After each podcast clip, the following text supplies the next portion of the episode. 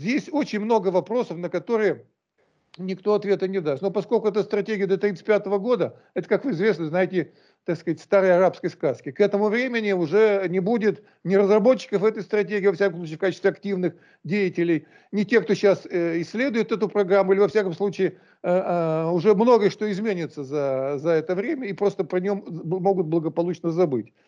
И уж во всяком случае действующие политики, действующее руководство страны, которое утверждает эту программу, точно сменится за, так сказать, за, эти годы. А, учитывая и возраст тех людей, которые сегодня находятся у власти. Поэтому отвечать за все это будет кто-то новый, кто-то уже новый. И как они это воспримут, это тоже большой вопрос. Поэтому я бы вот так далеко сейчас не планировал, а э, ограничился бы тем, что, что будет происходить в ближайшие пять лет хотя бы. Вот с учетом моего возраста, так сказать, и для меня пять лет это значимая, значимая цифра. Что за это время произойдет, э, это, это, это, это существенно. И в какую сторону вообще мы двинемся. И вот тут есть целый ряд э, вопросов к этой стратегии, именно исходя из сегодняшних реалий, э, на которые э, в самой стратегии и в комментариях к ней, позитивных комментариях, я имею в виду, пока я ответа не получал. Ну да, также хотят установить ограничения да, вот в этой стратегии на использование транспортных средств, у которых низкий экологический класс – то есть хотят э, создать определенные экологические зоны, куда бы просто запрещался бы въезд вот э, подобного транспорта. Как вы думаете, это вообще работало бы и представляется ли это возможным? То есть, ну, могли бы у нас возникнуть вот некие такие автомобильные гетто? Вот попытки такие уже были, и, в общем, они, на мой взгляд, обречены на провал.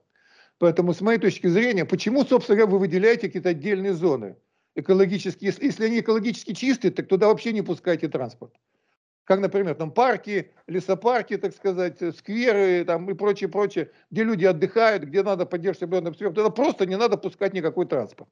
И, и, и на этом ставить, ставить точку, что называется. А если вы, в принципе, допустили к эксплуатации э, автомобиль, то закрывать от него какие-то зоны, так сказать, вот не, э, а, а другой транспорт туда запускать, то это, с моей точки зрения, ну, просто э, юридически абсолютно некорректно и неправильно. Да и по существу невыполнимо по существу не, не, не, нереализуемо. Потому что, я не знаю, QR-коды какие-то будут вводить для автомобилей, что ли, для владельцев чистых автомобилей, чтобы проехать куда-то. Как это все будет работать?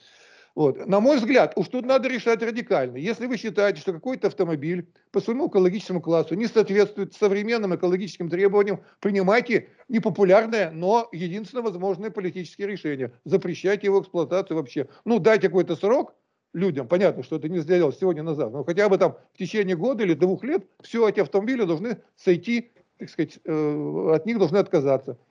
Каким угодно способом. При этом, конечно, надо обязательно наладить процесс утилизации автомобилей, чтобы у людей была возможность эти машины сдать, что-то купить взамен, так сказать. Вот хотя бы, как были уже программы утилизации, на мой, на мой взгляд, они были неплохими. Во всяком случае, они стопроцентно реализовывались. Там, я помню, было 200 тысяч сертификатов, так все эти 200 тысяч были реализованы чуть ли не мгновенно. Люди откликнулись, так сказать, на, на, такую, на такую инициативу государства. Поэтому вот это в комплексе, таким образом, это можно было бы решить. Но а, просто так устроить, как вы говорите, экологический гетто, я считаю, что это и неправильно, и нереализуемо. Ну, большой удар и по инфраструктуре, и по экономике, по кошелькам людей.